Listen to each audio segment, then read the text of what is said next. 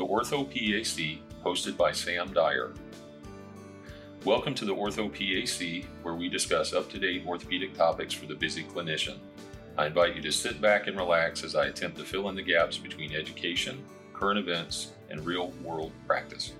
Listeners, welcome today Nick Patterson, PharmD. Nick recently gave a lecture at our Phoenix meeting titled Postoperative Pain Management. Nick, thanks for being on our podcast. Thank you for having me. We've gone through a list of postoperative pharmacological pain management options. Next up is opioids, and there's a pretty good list of those. So I wanted to kind of spend some time on that. I think most everybody listening to our podcast is aware of opioids and probably is familiar with prescribing those. Let's talk about morphine. What's the pros and cons? What do you like? What do you don't like? And pearls with dosing that. Morphine, one of the things I really like about it is it's usually relatively inexpensive most of our providers have a ton of experience with it through residency, fellowship, just your rotations in general. People feel very comfortable with it and know exactly what it can do. The downsides of it are multiple metabolites. If you have somebody who is an elderly population, they don't break it down like our younger population does, and they can have excess amounts of morphine that hang around the metabolites that hang around for a long period of time, which can make it more difficult for them to come out of anesthesia. Number two, if you have anybody with renal abnormalities, they'll have accumulation of the medication as well. Overall, I think morphine does work relatively well. I mean, it's the basis for what we compare all of our other opioids to. Whenever we look at changing somebody from Dilaudid to morphine, we look at morphine milligram equivalents. It's got years and years of, I mean, I think we've talked about, I think 1830s, why J.W. Sertürner is the first person who originally came up with morphine in general. So years and years, I think people feel comfortable with it, but we got to watch any kind of renal dysfunction and our elderly population that can accumulate the medication. Perfect. And as we go through the list of these, I think it might be entertaining for our audience to, I'm just going to throw it out there and you tell us what you know or what you think about it, what we should know, the pros and cons and pearls. Fentanyl, what do you think? Fentanyl has actually been one of my favorites for a long period of time, especially in trauma during residency, whenever we had a trauma come in, that's the first one we did. We pulled up a tetanus shot, we pulled up some tobramycin or gentamicin, depending on what we had in the Pyxis at the time, and then we pulled up fentanyl into a flush. We would pull up 100 mics and then a 10 mil syringe of it. That way we had 10 mics per mil and we were good to go. Fentanyl, what I love about it is quick onset, quick offset. It doesn't mess with the heart rate, doesn't mess with the blood pressure for somebody who's coming in, you know, trying to keep their blood pressure up because they are exsanguinating or if they have multiple traumas and you're trying to get trail the bleeding, it, it works out really well. The downsides to it, by the way, what I'm talking about is straight up anything made from a pharmaceutical manufacturer that we know quality control has been there. The downsides of fentanyl are because it is so potent compared to morphine, most people cannot tolerate a lot. When we're talking about dosing morphine, it's in milligrams. Talk about dosing fentanyl, it's in micrograms. So it takes a very small amount of it to get the same effect as you would. And if you have 100 microgram vials of the medication, it can be really easy to give too much. Although most people can tolerate 100 mics, no problem at all. It does have such a short half life that you have to work on a continuous infusion drip if they're going to be in the ICU. But most of the time, you can just do boluses about every, usually about every 20 minutes or so if you're trying to get pain control. If you accidentally give too much, it's out of their system pretty fast too. And they have popsicles and stuff for kids, right?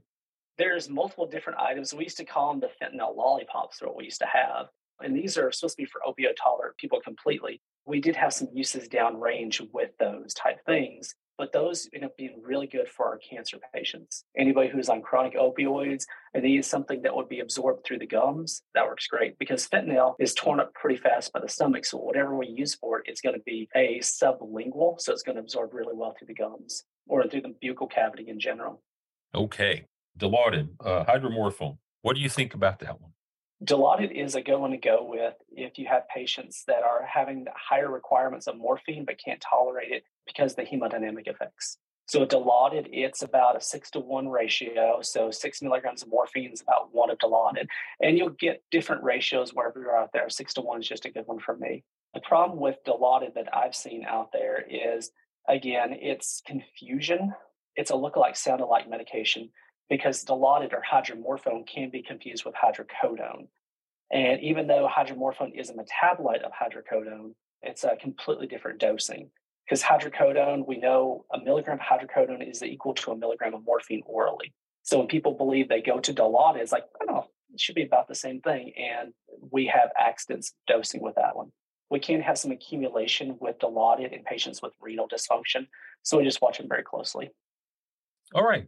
Sufentanil, what is that? So sufentanil is a newer version of fentanyl.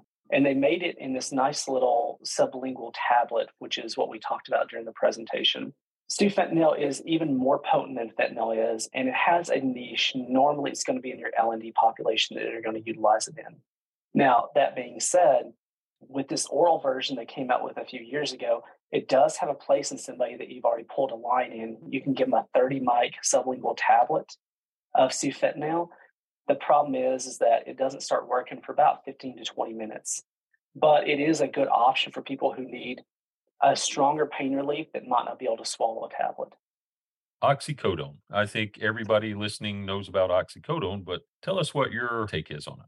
So, oxycodone is a tried and true favorite, and it's about one and a half times the potency of regular morphine.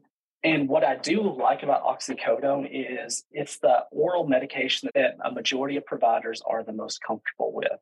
Since you can give a combination with Tylenol if you need to, or you can give it just by itself.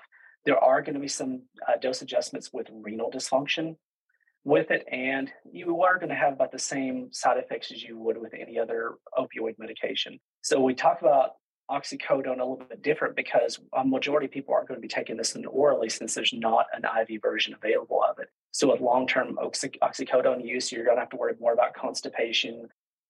That goes through the list pretty well. I think that's awesome. One more so, thing I do want to put out to people yeah, sure. is that yesterday, I believe yesterday or the day before, the FDA approved the first over-the-counter naloxone that can be utilized with patients. And beforehand, usually most states had to have naloxone with a collaborative practice agreement with the provider. Usually the state's person over the Department of Health at each state had to sign off on a collaborative practice. But now naloxone is going completely over the counter. So if you do have somebody who has a history of opioid use or is using high dose opioids or long term post surgical, you can actually ask them just go ahead and pick up a naloxone just to have around the house for the family, just in case. Man, I didn't know that. That's great news. We'll have to look at that for some future topics.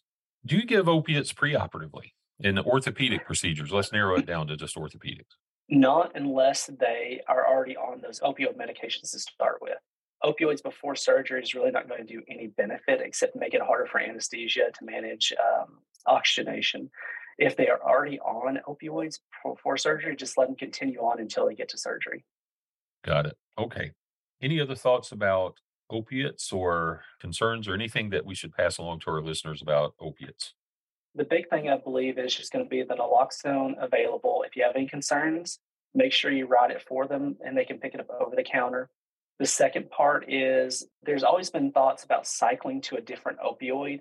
If they're on one particular long term opioid before surgery, that you can cycle them to a different opioid after surgery for better pain control, but there's really never been any evidence to support doing that it's even out there in some guidelines that you might consider it. But for somebody, I would let pain management in general take care of that. Don't worry about changing up their opioid after surgery. Get them back on what they were taking before as quickly as possible.